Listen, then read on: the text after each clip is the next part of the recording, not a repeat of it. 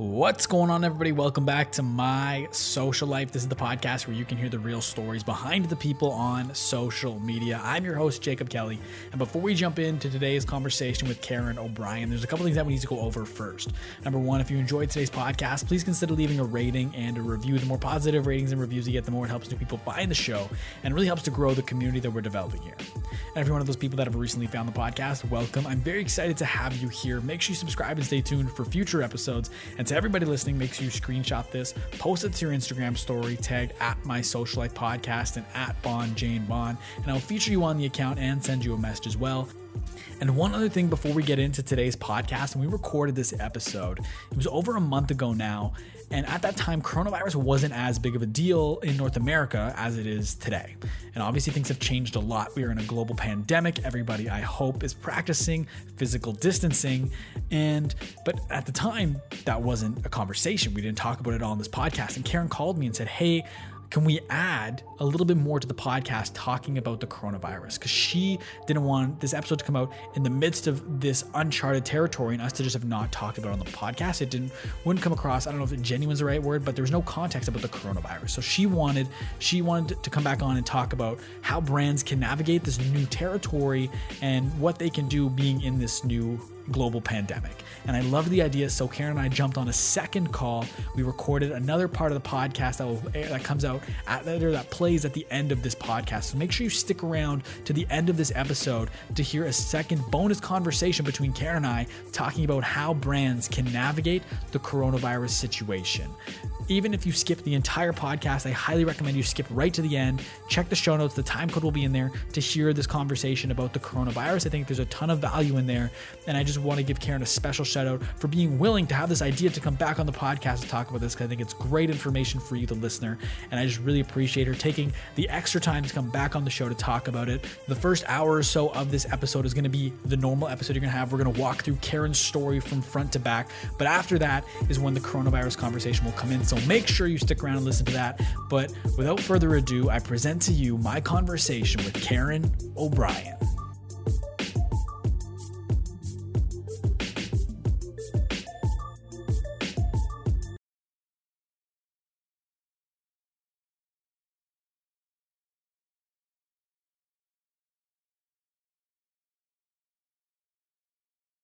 What's going on, everybody? Welcome back to My Social Life. This is the podcast where you can hear the real stories behind the people on social media. I'm your host, Jacob Kelly, and today we're joined by Karen O'Brien. And Karen is an award winning global marketing executive. After moving from Canada to the United States, she started a company during the dot com boom. She then began doing marketing consulting with Silicon Valley tech companies, ultimately ending up heading up emerging media at Wunderman in Seattle, one of the world's biggest marketing agencies. Following that, she transitioned to the corporate side, working as the VP of Marketing, Global Social Media, and Brand Engagement for Western Union, and most recently working for a large national retailer as their VP of Media and Social Media. She's worked with brands like Microsoft, T Mobile, Verizon, ABC, Dell, HP, Seagate, Cisco, Oracle, PayPal, and more. And I'm very excited to have her here on the podcast today. Karen, welcome to the show. Oh, thank you so much. It's my pleasure. So, where I want to start, I want to go all the way back. What What were you like growing up? Well, I grew up in Canada and I was a very curious kid, um, very creative, and um, really uh, grew up on a family farm where I really wanted to get out and do something. I always felt like I was going to uh, travel and have a career and do something much bigger than uh, stay on the family farm. Okay. And then so ultimately, is that what led you to Ryerson, do, going to school for fashion? Yeah, I, I love to sew. I loved fashion, and I ultimately uh, attended Ryerson's fashion program. Uh, I did the fashion communications uh, track, and my goal was to, you know, basically work in fashion marketing at some point. And um, you know, I, if I looking back, I, I probably should have um, maybe worked in theater or some sort of design uh, track that I didn't end up doing because I really always gravitate towards the creative. Back to Ryerson and fashion. So after you graduated, you worked in the fashion industry for five years, right? Yeah, I worked in retail in Canada for a while, and you know, I I kind of um, wasn't really going anywhere with the retail grind. I was I was paying my dues, but I felt like I wanted to do more. And I had an opportunity to move to California And I uh, initially did an international marketing certificate at uh, UC Berkeley um, while I was waiting to get a, a, work permit. And it was there that I actually met uh, the person who would ultimately become a tech founder in a company that I started. Okay. And now, before we get into that tech company, I do want to ask, what was it like going back to school after being away for a substantial period of time when you went to UC Berkeley? Was it a challenge for you to be back in that school environment after working for a while, or was it something you kind of just naturally eased your way back into? It was exciting and energizing. And I won't lie, I mean, it was definitely tough. Um, but but yeah, it was ultimately really, really exciting. And UC Berkeley is a fantastic institution it was just um, at that time when the dot com boom was going on, it was full of people who were basically creating companies, and so it was it was fantastic. Can you tell me more about what it was like there at that time? You said everyone was creating companies. Was there just something special in the air to be in California during the dot com boom? Well, I think there was a convergence of entrepreneurs, um, you know, institutions like Stanford and Berkeley that were um, funding a lot of graduates, venture capital, and just a lot of excitement around entrepreneurs and startups. Um, you know, and just new technology being used. I remember I I would get like an email saying, "Hey, anybody who's interested in internet marketing, come and meet at Starbucks for a, a you know a meetup." And I would get there, and there'd be Craig Newmark from Craigslist and a couple of people um, it was really a magical time and companies were popping up left and right. It didn't take a lot to get funding either. Wow. So can you tell me about the company you ultimately ended up co-founding? It was called RoundPeg and you focused on e-commerce and mobile development, if I'm not mistaken, correct? Yeah, I met uh, who the person Aaron Downey, who would ultimately become my my CEO, and um, with a few other people, we started Round RoundPeg. And um, basically, we focused uh, initially on e commerce, um, mobile and web development, custom development. We had a team of developers and we had a lot of clients. Um, and we were really rocking along, but it was tough. I mean, it was a very um, difficult time where customers wanted um, work done very quickly and they wanted to really push the boundaries of what browser security and browser technology would enable them to do. But it was also exciting. Mm-hmm. I was getting, um, you know, sort of a real life MBA while I was um, doing work there. Mm-hmm. And you said you had quite a few clients. I had I'm here. You had over 80 clients at one point. How did you go about finding them? Or was it just with everyone starting a company at that point in time, people were more so finding you than you were going out finding customers? Oh, we had some really great business development people. I was basically um, helping with business development, but really doing more marketing. And um, it, it was tough. I mean, we we were bootstrapping the company. We were in high growth mode, and we were also executing and delivering on some some really change. I would say interesting and kind of monumental projects to do mobile websites in 1998. I'm dating myself a little bit here, but but that was kind of awesome when I look back. Yeah, and so like, how, how did a mobile website? I mean, I'm not necessarily I'm doing the a reverse day myself, but what was a mobile website like back in 1998? Yeah, one of the ones that we did was for The Economist, and it was just very text based. I mean, it looked a lot like, you know, like like a glorified pager almost it was it was there was not much to it but it was very complex at that time actually getting to that and, and you mentioned during the time when you were building and running this company that it was like a real life MBA. So were a lot of the services and stuff you and your co-founders were providing to your clients, was that some a lot of it you learned through school or did you learn by doing it after the fact? I would say we learned by doing it. I mean, it was a little of both it was a little it was sort of like here's you know there was a an element of what the market wanted and an element of what we could provide.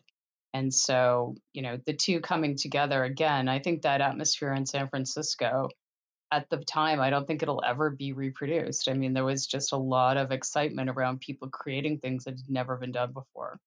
And so we were doing that in the mobile and web development space and with the, the idea that you were learning a lot by doing, what is your stance or what is your advice when someone that's looking at going to college isn't sure if they want to go what is your advice to someone that's 17 18 looking at colleges but isn't sure? Do you think that school is still an important route or are you more so kind of learn by doing and start trying to do get into the real world before you go to school? I mean, I'm an advocate of education for sure, but I also think that nothing replaces getting out and actually doing. And so I think, you know, get the education and foundation that you think you need to help you start achieving your goals. But I also think that, you know, you're never going to achieve building a business or being an entrepreneur without actually digging in and doing the hard work. And so I think there's more than one way to get there. And I think it just really depends on the individual, what they want to do, and their tolerance for, um, you know, basically digging in and, and, and building. I like that because I feel like oftentimes when I talk to people about this, whether on the podcast or off, it's always they have a black or white answer, yes to school or no to school. So it's I like your point of view where it's a case by case basis, depending on what amount of education that each individual person needs. But speaking of the hard things when it comes to running a business, when you were running yours, you noticed there was a major issue with Round Peg. Can you kind of share what that was? Yeah, and it certainly wasn't unique to Round Peg. It was a it was sort of um, a condition of the moment, which was I noticed that a lot of our customers didn't have revenue or they weren't profitable. A lot of them were heavily funded, but they were basically on a, an acquisition track, um, and they really weren't.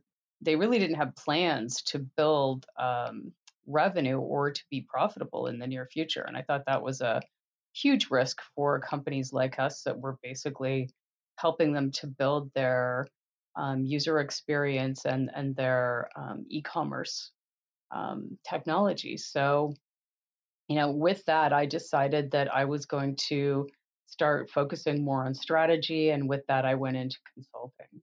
Okay, and eh, do you think that that's a similar issue we're seeing now in terms of people are building companies for acquisition as opposed for growth? Like, is that an issue that's starting to repeat itself today? Yeah, I think we're seeing a little bit of that. I think the difference is that a lot of those companies today are actually going public um, before they have become profitable or before they even have a um, you know a plan to do so. So um, yeah, I think there's a little bit of that, a little maybe a little less. A lot of people lost a lot of money during that time. So I think venture capitalists have become a lot um, a lot more um, strict around their criteria for funding companies. But um, but yeah, I think a little bit of that is repeating itself. Mm, and was it ultimately was it a difficult decision to leave Roundpeg to leave the company that you started, or was because you noticed that no one was no one had revenue coming in that it was a bit of an easier decision for you? I think it was easier. I think I was wanting to build something new and wanting to continue to grow personally, and um, the pace that we were that we were growing the company at at that time was also I felt unsustainable. We needed to, you know, get some infrastructure in and get some funding ourselves because we were bootstrapping it, or um, you know, we needed to do something different. And then you said after you left Roundpeg, you started doing some consulting. Did you have that plan as you were leaving, or did you leave Roundpeg kind of without a plan, without a plan, and found it as you went? I joined Grant Thornton, which is a large global consulting firm, and I worked for a short time there, um, helping to lead a e-business strategy practice.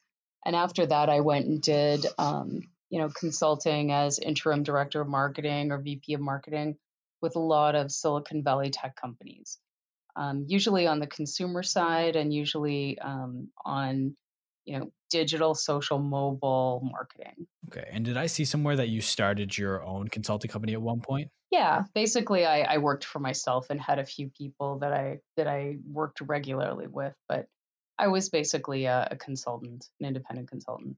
Okay. And there's an award you won during that time frame, if I'm not mistaken. It was two, in 2007 was a Silicon Valley American Marketing Association's Marketing Thought Leader of the Year award. And you and I were talking about this before we started recording, but you sent me your your submission to that.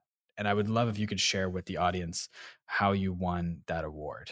Yeah, it was just a really simple model that I was working from at the time with a lot of my Silicon Valley clients and that you know at the time i was working with a lot of um, traditional marketers 2007 you know the internet was obviously um, you know, pretty pervasive, but social media and community building was just emerging.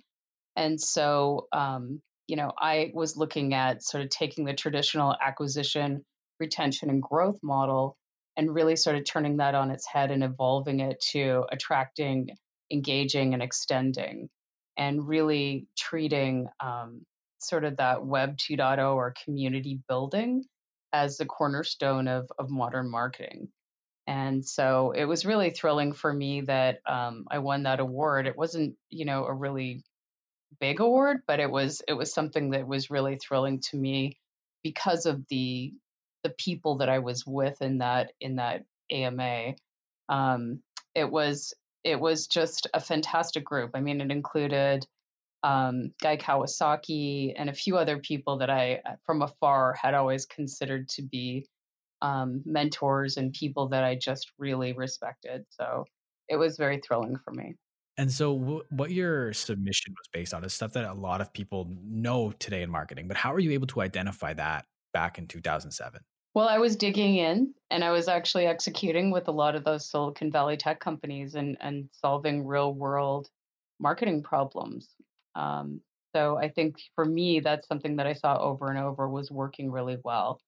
Um, you know that we were we were able to do the same kind of um, acquisition, retention, and growth um, approach, but we were doing it in a very different modern way. And at the time, I mean, even community or social media was sort of considered, you know, dogs on skateboards. It wasn't considered to be really serious marketing at the time.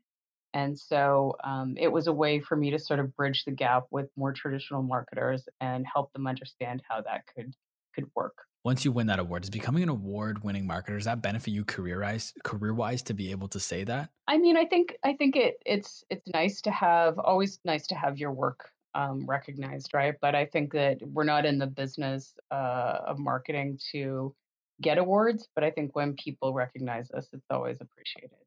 Mm-hmm, for sure. And speaking of award winning, after you you decided you wanted to get back into the agency side, you wanted from speaking with you you wanted to get into a small agency but you ended up at one of if not the biggest agencies in the world Wunderman. What's the story behind that? How do you go from wanting to be maybe a small boutique type agency to Wunderman? Um, i was working at microsoft doing consulting and um, out of redmond out of seattle. And uh, Wunderman actually recruited me um, from the work that i was doing there and they are a very large agency. Um, and they're doing, you know, even today, some very fantastic, innovative work.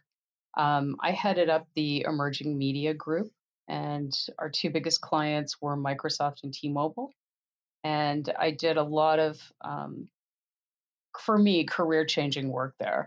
At Microsoft, I helped build a social command center um, that now has over 150 marketers in it um, and drives a lot of significant engagement for the Microsoft brands. It grows across all of Microsoft. I think there's something like 28 product groups in it.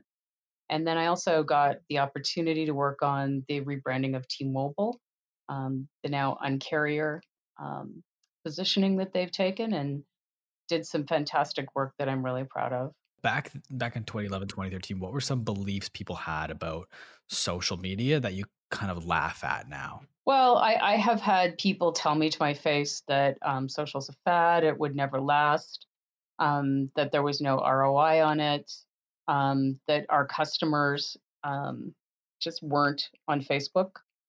Um, you know, I mean, I I've I've heard it all, and through all of it, I just really had to think about my own experience and my own hands-on engagement with customers because I am a marketer that really likes to dig in and really listen to customers when I'm working on a brand. Um, to me, that's kind of the fundamental step. So I knew that customers were engaging in social. I understood how to bridge the gap in the funnel um, to really help a brand engage in a meaningful way with customers. And so I never really um, wavered from that position. But I, but I was kind of surprised um, I guess the the passion that people sort of stood in their in their truth about their belief that either social media was a fad or that it wasn't a legitimate marketing um, approach. And how did you go about convincing those people that were set in their ways that social media is going to be a fad? How do you convince them that it's not going to be and that it is actually an extremely important part of their business and marketing efforts?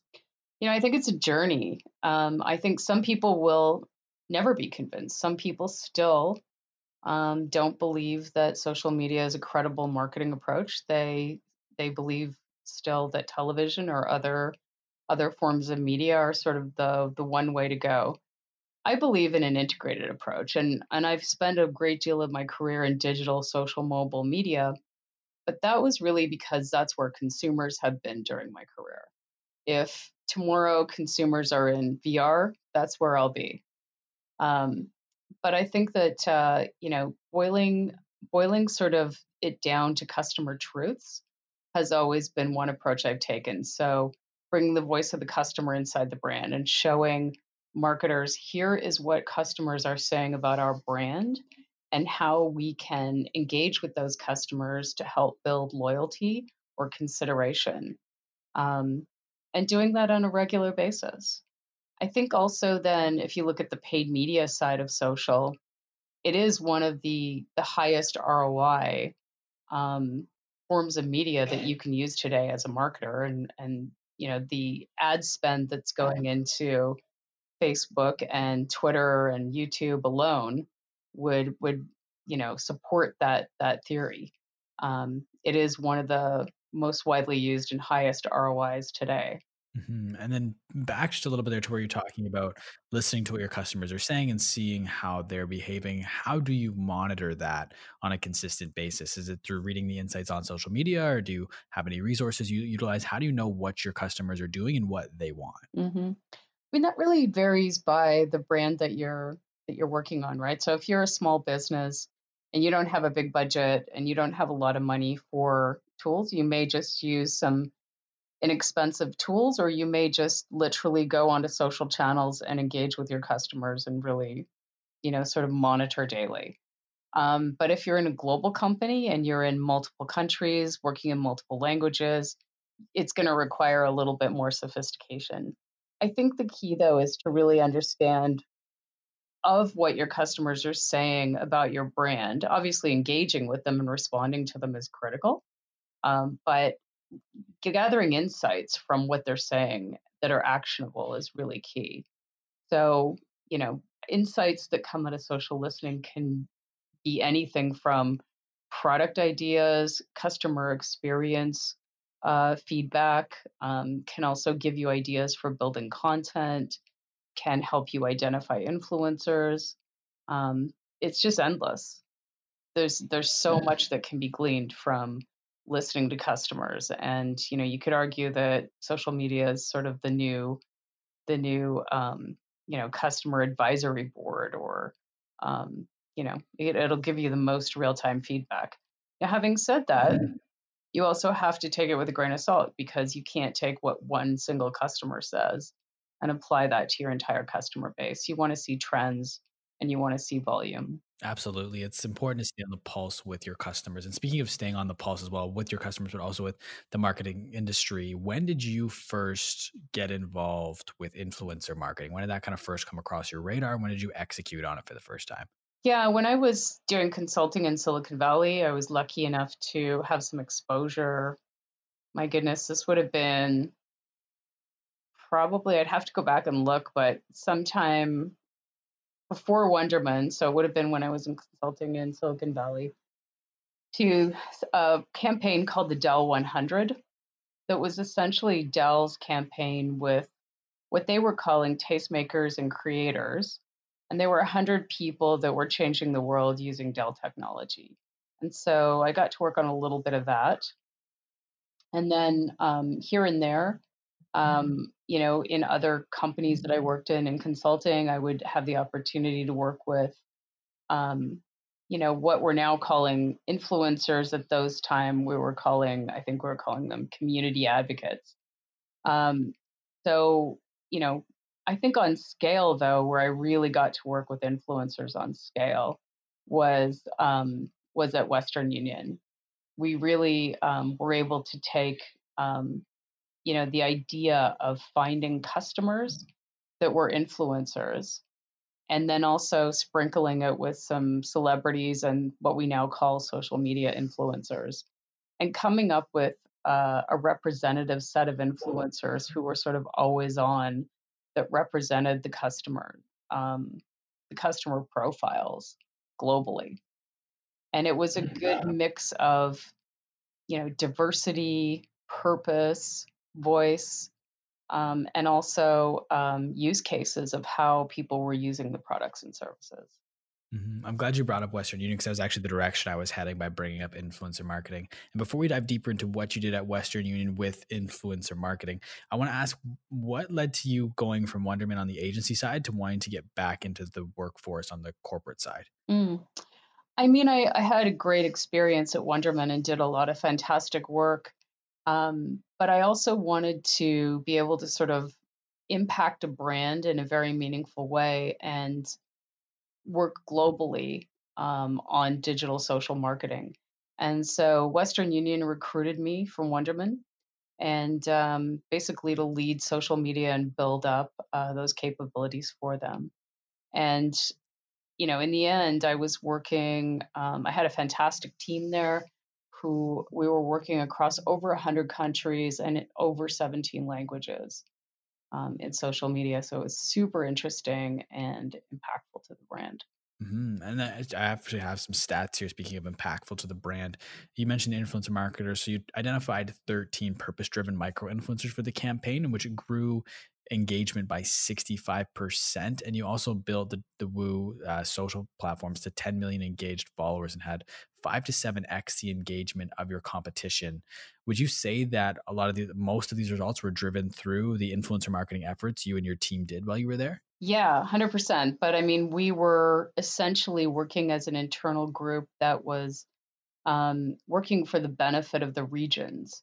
So at Western Union, you know, you're always working with groups that are based in a geographic location that, um, you know, are quite different um, from location to location. So although we were in the United States, as I mentioned, we were working in over 100 countries and we were building community um, and social engagement for a lot of those regions. And can you are you able to share one of the micro influencers that you partnered with during that time and how their values aligned with Western Unions and some of the work you did with them? Sure. Um, a great example is uh, Sean Perez. Um, Sean is a micro influencer. He is a uh, Filipino uh, professional yo-yo champion uh, I think eight time yo yo champion. He literally plays with yo yos for a living.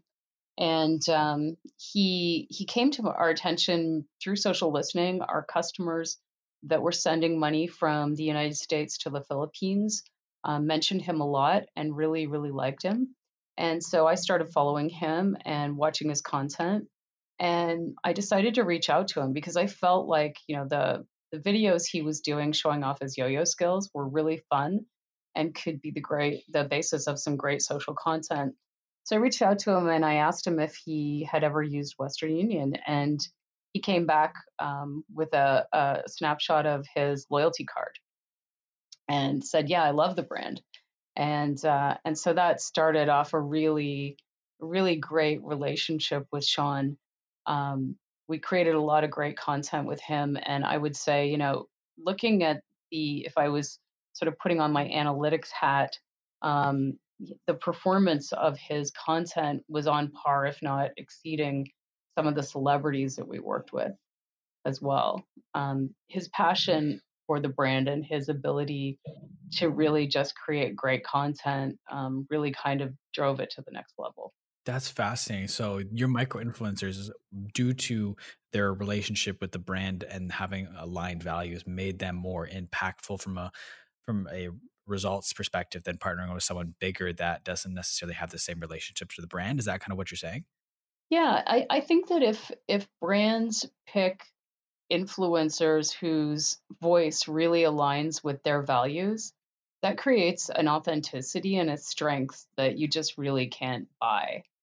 And so I think that, you know, in Sean's case, that's really what happened.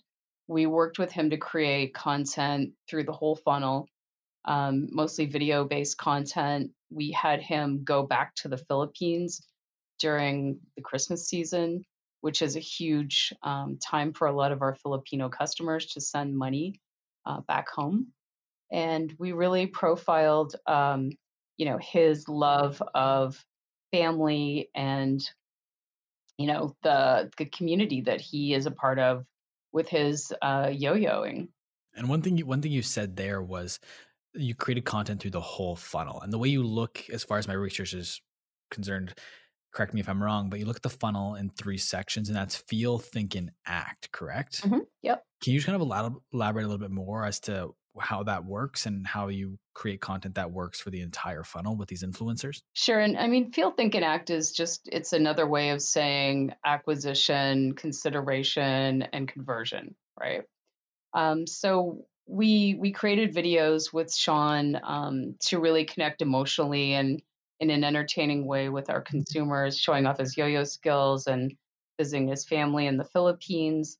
And then we created mid-funnel content, which showed how he uses Western Union um, in his in his life. And then the convert piece or act piece was basically we had um, you know his image on a lot of ads that we use to download the app and send money. I would say there was one other step there that we sort of because he was so great for our our influencer marketing efforts, we also went to another step with him, which was to build loyalty. So the extend piece, we um, got him involved also, and we did this with several of our influencers. Got him involved in our Western Union Foundation so we had built a school in the Philippines after the tsunami um, through our Western Union Foundation that was focused on education.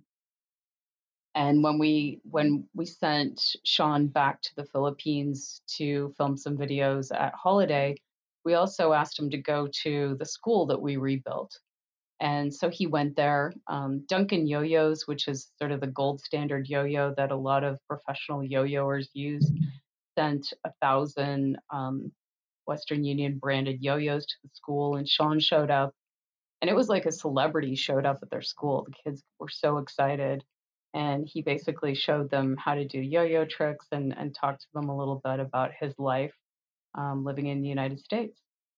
And so, just getting him involved in something that he was passionate about in a way that kind of made sense just was a basis for great content, but also it profiled to the customers all the great things that Western Union was doing on the um, the philanthropic side.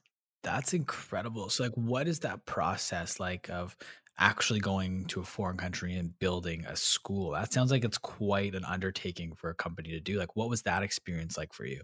You know, we had a really fantastic uh, agency, creative agency called RDB out of Austria and they they went to 11 countries for us and filmed these 13 influencers that we worked on.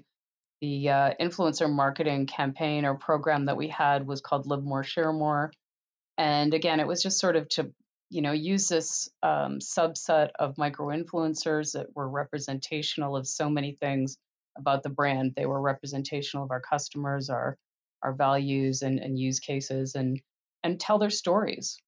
Um, and so we were very, very fortunate that we had uh, an agency that was really scrappy, yet really, really good at, at helping us tell those stories in our social media channels. That's awesome. And I wanted to double back quickly to the funnel. So you said when you were working with him, you created content with him for each aspect of the funnel. But is there all is that how you view it? You have to use the same influencer to work through the funnel with them, or is there part of that strategy could it be partnering with a big influencer for the feel aspect to create as much awareness as possible? And then as you progress through the funnel with the potential customers you niche down and partner with micro influencers for later in the funnel? Or do you find it's more effective to work with one creator through the entire funnel?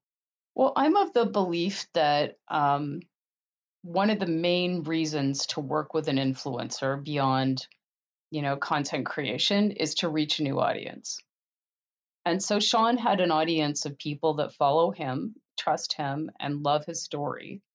And so I I personally feel that it would be more effective to use the same influencer through the funnel, but to do that with every influencer, to really activate every single influencer that way um, deeply to reach their audience.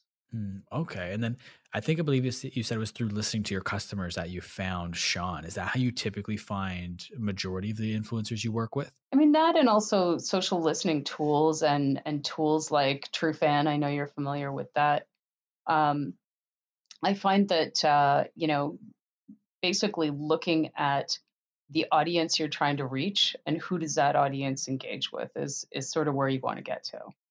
So you know you can get there in a, a number of different ways. Okay. And then when you land on that person's profile uh, for the first time and you're looking at it, what makes you go, okay, yes, this is a person we should work with outside of just knowing that your consumers also consume that person's content? I mean, I look for an authentic voice. I look for somebody who's first and foremost a great creator, um, because let's face it, social media is a visual medium. And then I also look for for somebody who, you know, basically has high engagement. That it's not just vanity likes. That people are actually having a conversation around um, what they're putting out there, and that it feels like it'd be a good fit for the brand. Okay. And then when it comes to these creators, obviously part of their job is to create content. What is the balance between letting them run wild and make the creative themselves versus you dictating what that creative looks like? That's a really uh, interesting question. Um, I would say that you know brands really should sort of let go of the creative reins and let creators create, um, and they're going to get much better quality of content, and creators will ultimately create content that you hadn't even imagined. Um, and there's just multiple instances that this is sort of held true. Some of these happen by accident, where you know the team involved didn't have time to really brief the creator thoroughly, and then the creator just went off and did their own thing, and voila, it was it was just magic. And then other times, um, you know, the creator really said, "Hey, I I sort of have my own audience, I have my own voice, I have way I do things, and I will work with you, but the the the condition is that I need to do this in my own way." And so every time that I have worked with a brand that has sort of let go of the reins, it has been fantastic. And one other thing I was curious about asking too when it came to influencer marketing was when you're working with these creators, can you also work with like curation pages or people that source content from the internet? Do you find they are effective at all when it comes to influencer marketing, or does it have to be a creator who shows their face, they're on camera, or can it be someone that's necessarily more so behind the scenes? So be so more like an affiliate or No, more so like, for example, could you partner with like just the example I was giving when it comes to curation pages like Moody Grams, which is an Instagram account that sources moody photography from the internet. So can you work with a curation page for influencer marketing, or do you find that its effectiveness effectiveness diminishes because there's no face to that account? you know, I've never done it, but I mean, I would imagine that the example you gave has a following. And so, you know, again, it's really about reaching an audience that you couldn't reach. So I, I think I'd be willing to try it. I've just never tried it before. That's fair. And then when it comes to reaching new audiences, are you of the mindset of depth or width when it comes to your influencer marketing? Is it, I know with Western Union, you partner with 13 influencers. Is that the route you typically go with, or do you try to maybe scale that up a little bit more, partner with more influencers to try and maximize your reach? Yeah, I mean, I've I've scaled it up before. I've also in some brands worked with as many as, you know, a thousand or more influencers. And quite honestly, um, the value of going deep has always been better than the value of going wide. But that's just been maybe the brands I've worked with or the kinds of campaigns that I've been after. That's fair enough. And then I want to ask you too about how TikTok is affecting influencer marketing from your perspective as someone that's been so heavily involved and had so much success with influencer marketing. Are you paying any attention to TikTok and noticing how it's affecting influencer marketing? Oh yeah, I mean TikTok and Twitch and um, even you know YouTube. Uh, I'll put YouTube in there as well. All highly relevant, and I think that um, and uh, obviously Instagram. Um, but I think that um, TikTok in particular is reaching a new audience. It's reaching a younger um, audience that I think some of the other platforms have difficulty reaching and engaging. Um, I think again, it's like a big white canvas of creativity and I think brands are only just starting to dig in um, and figure out how to use it. But I do believe it will continue to be highly engaged, at least through the end of the year, if not beyond. Mm-hmm. And I think another interesting thing that I've noticed with TikTok is that a lot of people consume through the for you page. So just because you follow a creator doesn't mean you're going to see their content. So when it comes to doing influencer deals with these creators, I feel like brands are going to have to relinquish that control back to what we talked about just a minute ago. They're going to have to relinquish some of that creative control because if it's just a straight up looking like a commercial, people aren't going to engage with it. Therefore, it's not going to get that that boost through the for you page unless people are going to see it. Whereas if brands let go of that creative control and let that creator make content in their voice and in their style, their followers are going to view that as more organic and engage with it, which as a result will get pushed through the for you page more, which will get more eyeballs onto that specific piece of content. Is that something you've observed as well? Oh, for sure. I mean, the other the other side of that coin then is brand safety, right? And brands do worry about that. They worry about when they give up control, will um, will then you know creators create content that is is objectionable to them, um, and that you know you're going to get some of that. You really will. But the the one thing you're going to get with TikTok that I think hasn't been seen um, since you know being an early adopter on other platforms is scale. I mean, some of the brand metrics that have been publicly talked about with Chipotle or um, Haribo or other brands that have sort of been early experimenters on TikTok, um, you're getting into the tens of millions of engagements. I mean, it's or maybe even hundreds of millions in some case. So I think you know the the brand safety issues, in my opinion, are very very small, if not um, comparable to other platforms. Also, you mentioned their Twitch.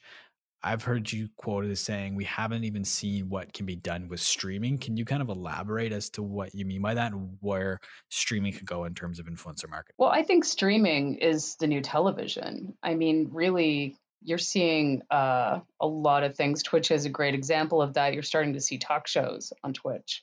You're seeing um, you know live streaming uh, on a regular basis that arguably is television uh, or television like um, when it's episodic and it's regular and you've got an audience that you're building i would argue that that's like television.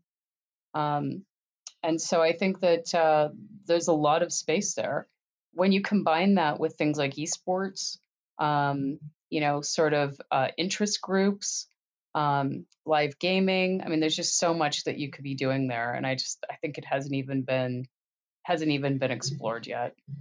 I mean, that's exciting. I'm not personally too well versed in the streaming world, but hearing that it's only just the beginning is pretty exciting. Do you think that it's going to end up looking like a lot of not necessarily TV ads, but maybe product placement, things like that? Or what are some ideas you have when it comes to taking advantage of advertising in the streaming space? Yeah, I mean, there's there's sponsored ads. There's um, on TikTok or sorry on Twitch. There's something called the Bounty Board where you know basically advertisers can put up a video that they will pay a bounty for for influencers to basically run on their channels. Um, there's all sorts of ways I think that that these emerging platforms are trying to engage with advertising without making it too salesy, right? So I think like the the hashtag challenges that are happening on TikTok are a great example of that because it's engaging the audience in a in a fun, cool way. And I think you know if you look at sort of um, you know previous previous um, you know platforms that have tried to do kind of the musical thing, um, where they where they really didn't succeed and TikTok has is they figured out the music licensing. That that and that's big. That's very very important. Right?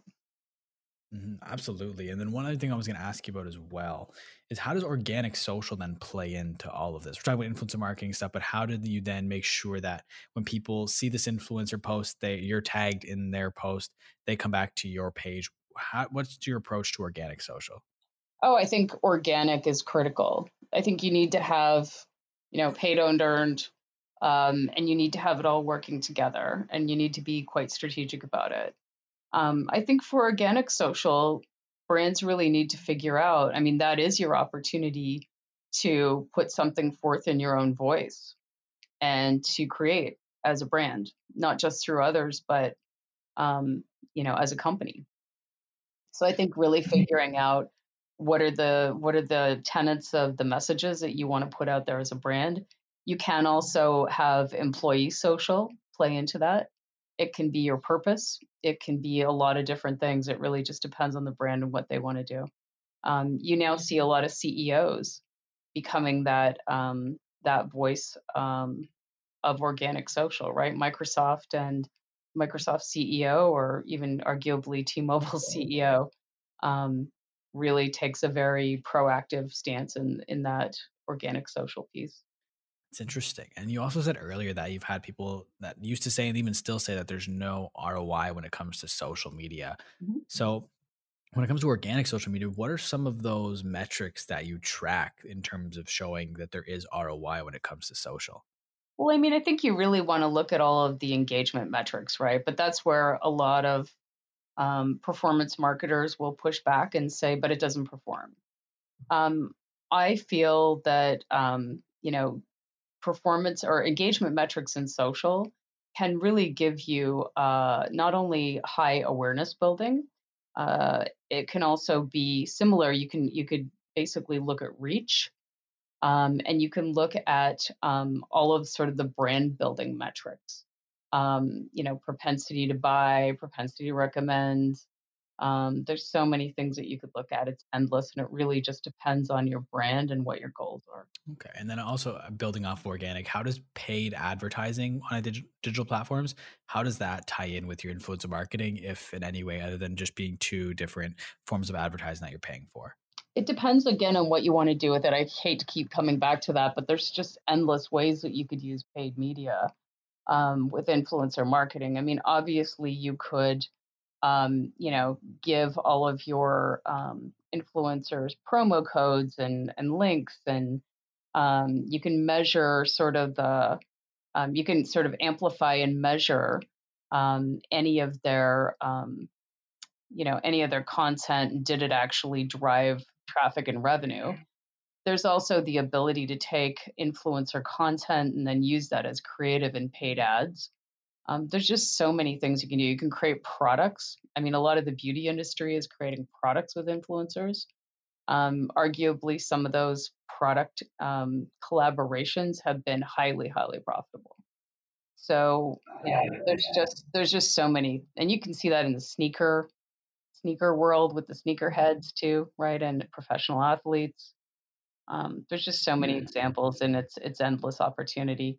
I think again, what we need to get back to is looking at the influencer as a way to reach a new audience that we could not reach before um, as marketers and reach it in an authentic way with the people who love and follow that influencer. Do you think this is only the beginning of brands collaborating with creators to launch products? We've seen some huge successful, like the Jeffree Star, Shane Dawson, some massive success. You think so? Do you think other brands are going to start to take note of that? And we're only just entering the beginning of brands partnering with YouTubers, Instagrammers to create their own products? Oh yeah, I think um, yes, we're only starting to see the beginning of it, and in fact. Um, one of the luxury fashion brands actually recently named a TikToker, TikTok influencer, as um, the face of the brand. And so I think you're going to see, you know, especially with TikTok and Twitch, you're going to see some extremely creative um, ways of leveraging influencers in that way to to collaborate and build product. That's so interesting. And so back to the TikTok thing, you said that you think it'll last. Do you think at least for the rest of the year, if not into the next? So you don't think that TikTok will kind of come and go? No, I think it's addictive. And anyone who's used it finds it fun. And I think the brands are only just starting to use it. So I think we, it's got a, a good couple of years stretch at least. I completely agree. I think they have the most dangerous algorithm of any of the social platforms I've ever used. I think it's almost too good. When I open the app, I find that I intend to go in there for 10 minutes and I look up, it's an hour later. I'm like, how did this even happen? But uh, speaking of apps, I shameless way to transition that there. But you, another quote I've heard you say is you think that apps will go away. Can you kind of explain a little bit as to why you think that is?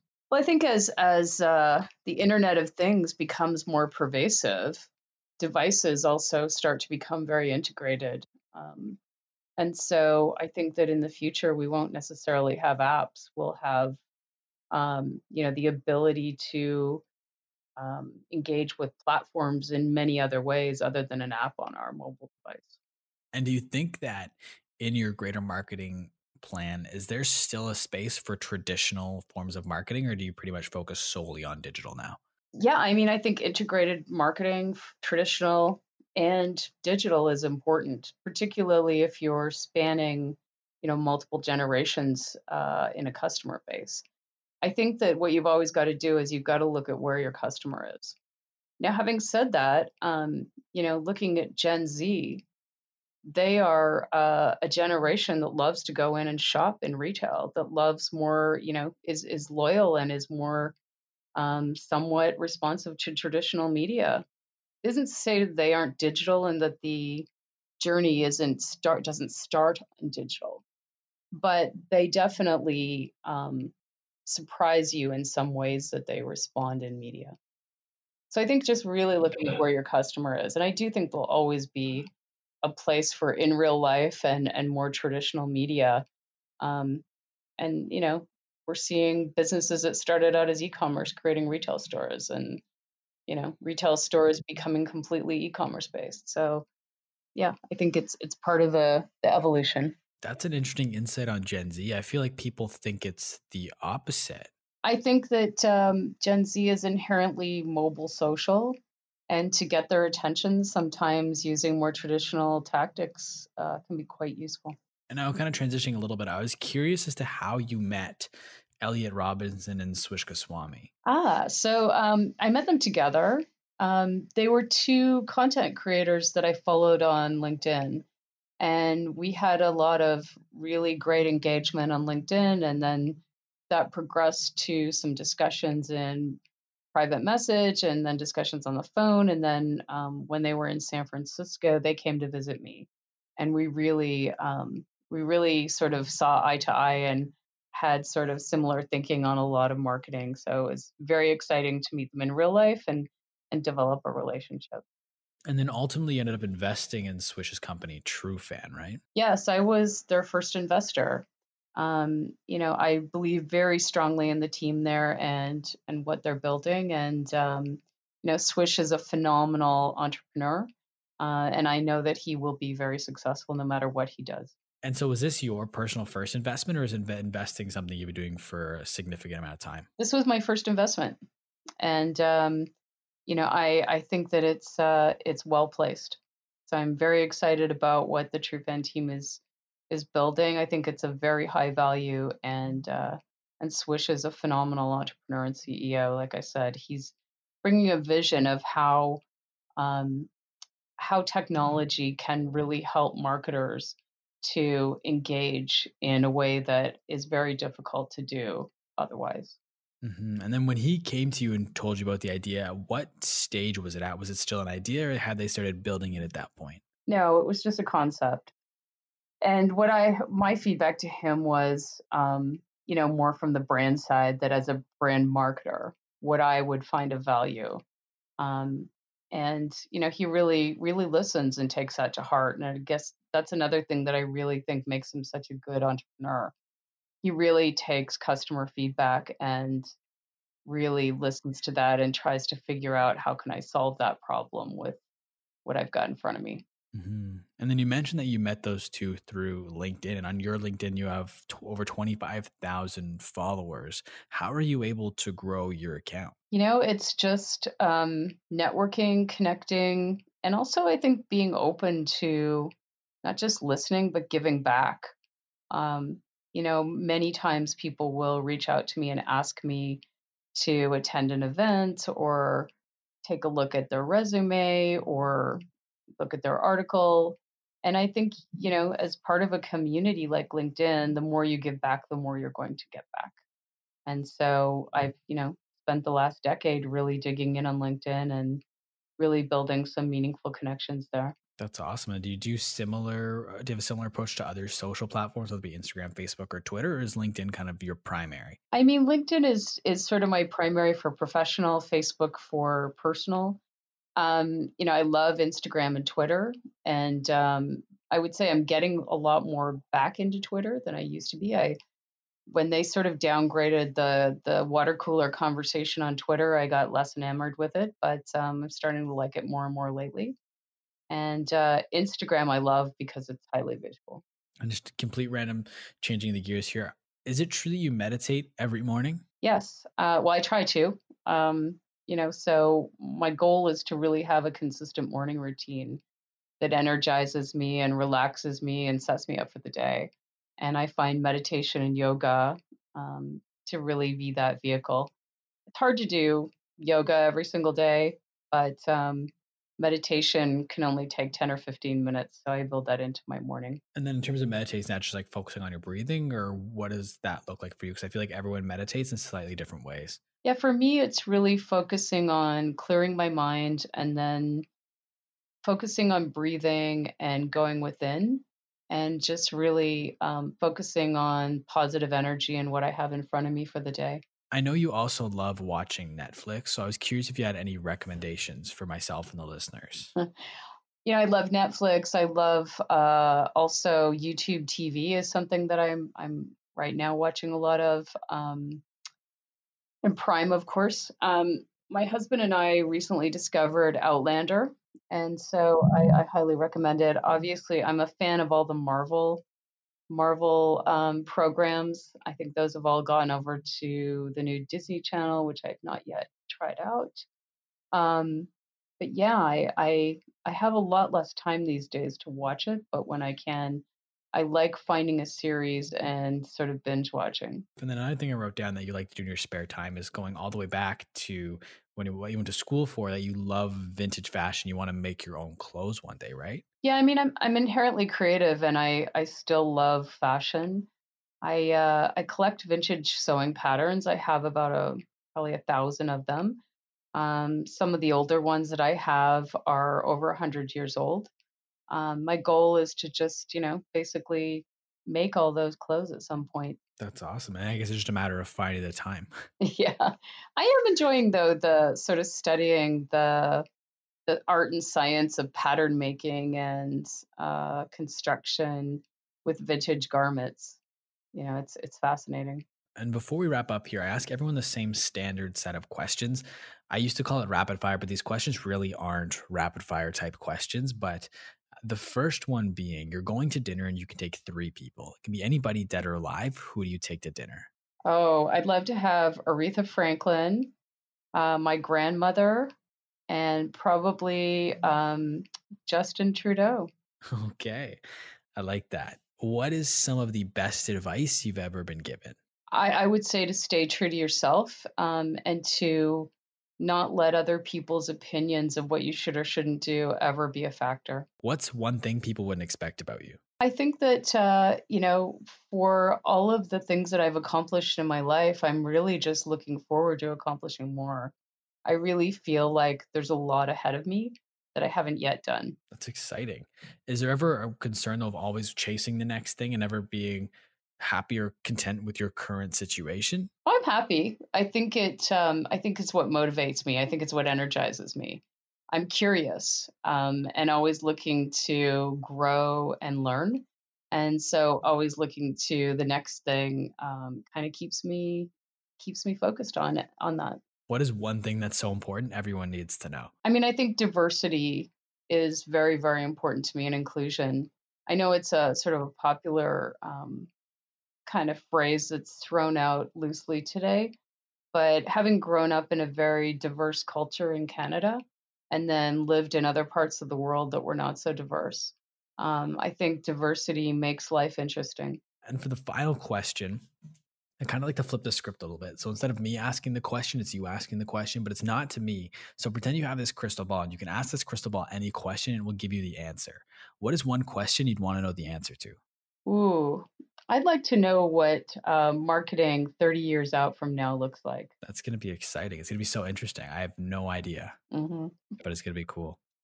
Um, but Karen, I want to thank you so much for taking time to be on the podcast. I want to give you the floor. Where can the people find you? Plug anything and everything you got right now. Sure. Um, you know, connect with me on LinkedIn. I'm Karen O'Brien, and it's O B R I E N.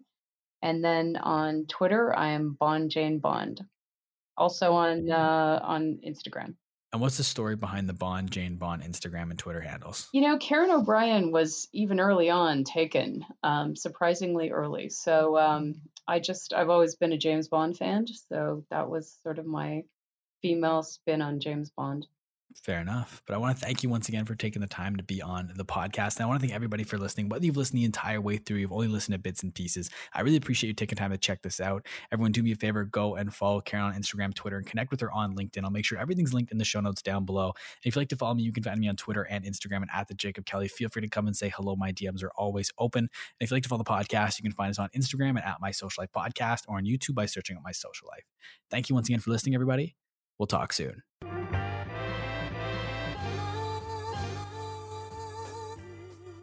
Thank you so much. If you've listened to this far, I truly appreciate you. Now, as promised, I present to you a bonus conversation that I had with Karen about how brands can effectively navigate the coronavirus situation.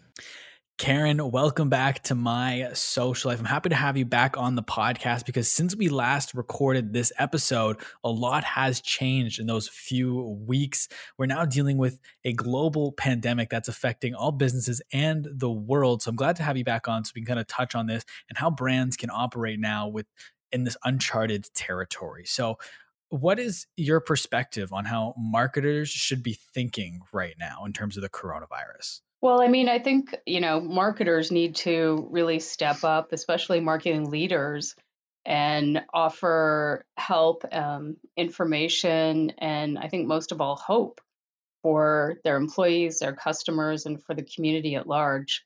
We're definitely dealing with a large global pandemic, but there's also been many of us who have dealt with the dot com meltdown, 9 11, 2009 financial crisis. We will get through this, and on the other side of this, there will be a different business climate. Um, I think this is a time to really connect with your employees and your customers and really lead. I think there's some things right now that businesses could do. So, I think, for example, um, if you're a small business and you don't have your business completely online, uh, or there are parts of it that you could be getting online, work to do that now. Um, there are tools like TrueFan, uh, I know you're familiar with that, that are helping SMBs to connect with their most engaged customers and really understand sort of the metrics around their business. So leverage tools, get online, do as much of you can to sort of digitize or get your business online. I think also um, reaching out to your customers and seeing how you might be able to help them or revise your business model based on how they, things are going for them.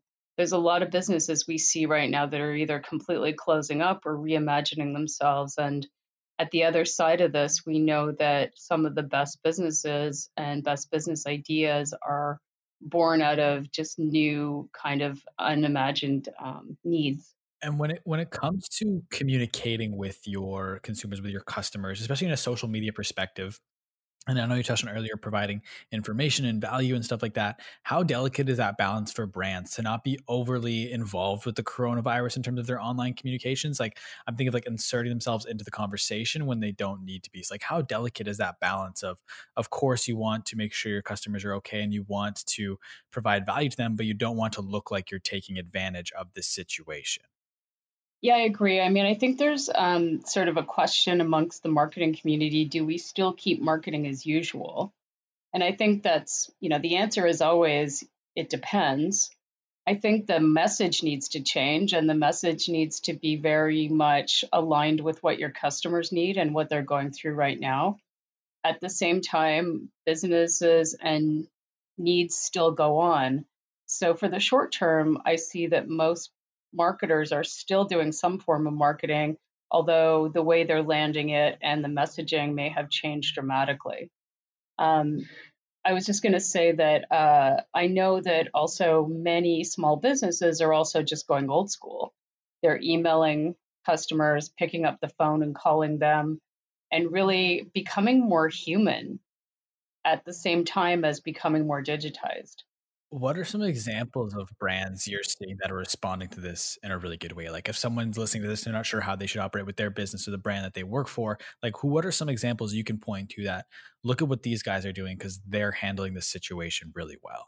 Well, I think, for example, um, LVMH basically like creating hand sanitizer from their perfume business, or you know, Christian Siriano the other day putting his hand up to the state of New York, Andrew Cuomo, and saying, I've got seamstresses at the ready who will help to sew masks and gowns. Um, that's the kind of thing that we need right now. Um, mm-hmm. Seattle restaurant that I read about closed their their location and and opened up three different new businesses. Uh, you know, a drive-through sort of kiosky thing. Um, you know, some uh, delivery of food and some other businesses. They're reimagining themselves, and I think you know the way that you would then market either those new services or just stay if if you're a business that literally has to completely shut down eventually consumers are going to need what you have. I think that that's a thing that's really hard to continue to remember. On the other side of this people are still going to need their haircut they're still going to need their houses cleaned. They're still going to need you know beauty services if you've had to shut down, just stay top of mind with your customers and be of service where you can, because on the other side of this, when everyone does return to work, they're still going to need what you have. And on the other side of this, how do you think consumer behavior is going to change moving forward? Like, what are some industries you think that are going to be affected not only now, but after the fact because of a change in the way consumers behave as a result of the coronavirus? Well, I mean, I think retail is a great example. Um, retail is primarily still mostly in real life, right? People walk into store locations for the most part. Um, now, more than ever, they're learning to order online, they're learning to order curbside service. Um, sort of the consumer experience of retail is changing dramatically.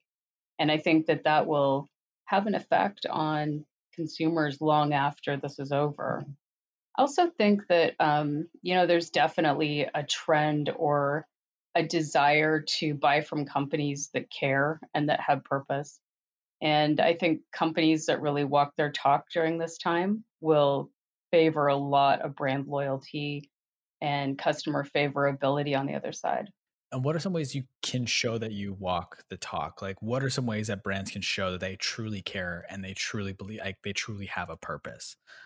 I think putting people before profits. So, you know, thinking of your customers and your employees first, and short term not being focused on profit. Although, you know, I, I get that some small businesses need to survive, but doing what's right right now is really what we should be doing. Completely agree. And I was curious too, like, so you mentioned how people are now learning to shop online and retail is adapting to that. Do you think once we kind of get to the other side of this, at least initially, we're going to see a boom in terms of experience experiences and people looking for reasons to get out of their house because they're going to be so cooped up. They're going to have that cabin fever feeling that they're going to be looking for things to do. So you're going to see that potentially we can see things swing in the opposite direction of people looking for places to go and reasons to get out of the house.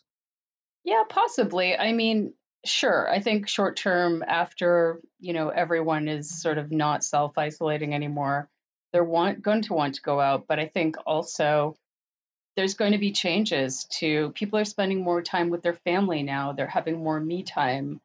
They're learning to work virtually. So I think even the experience of the workplace is going to change.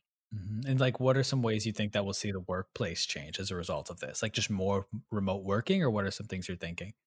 Yeah, I think there's a lot of people who never thought that they could or would work remotely that are now, you know, experiencing that and enjoying it, uh, or just making it adapt. And I think that, uh, you know, they're going to learn um, what they like and don't like about the office workplace and about working virtually. And again, I think that will just change the dynamic of, of work structure and organizations. Are there any companies you think that are going to come out the other side of this more, for lack of better word, more prominent? Like we're seeing a rise right now, of course, in Zoom, and obviously with no sports and everyone being home, esports is going to take a huge, significant boost from this. Is there any other industries or companies you're seeing that? Not because they're capitalizing on it, but just because of what they offer, are going to come out more again prominent after this is all done. I mean, I think it's still yet to be seen. I think some of the fashion houses are going to really step up and help with some of the short term needs that are going to be around the coronavirus. I mean, the medical community is rallying together. Um, it'll be very interesting to see what happens on the other side of this. It definitely will. And is there anything else that you'd like me to bring up here before we kind of log off? I think just, you know, take this time to spend time with people you care about, your family, your friends, if that's virtual or if you are isolating with them. Take time to work on your business. How many times do we say we want to work on our business, but we don't really have time to do that? So start planning for the post coronavirus time period um, while you have the time to actually do that and enjoy that time. 100% Karen. I want to thank you for taking the extra time here to come back on the podcast to share your thoughts around how the coronavirus is impacting businesses, brands, and marketing. I want to thank you once again. And I want to thank everybody for listening to this podcast. We'll talk soon.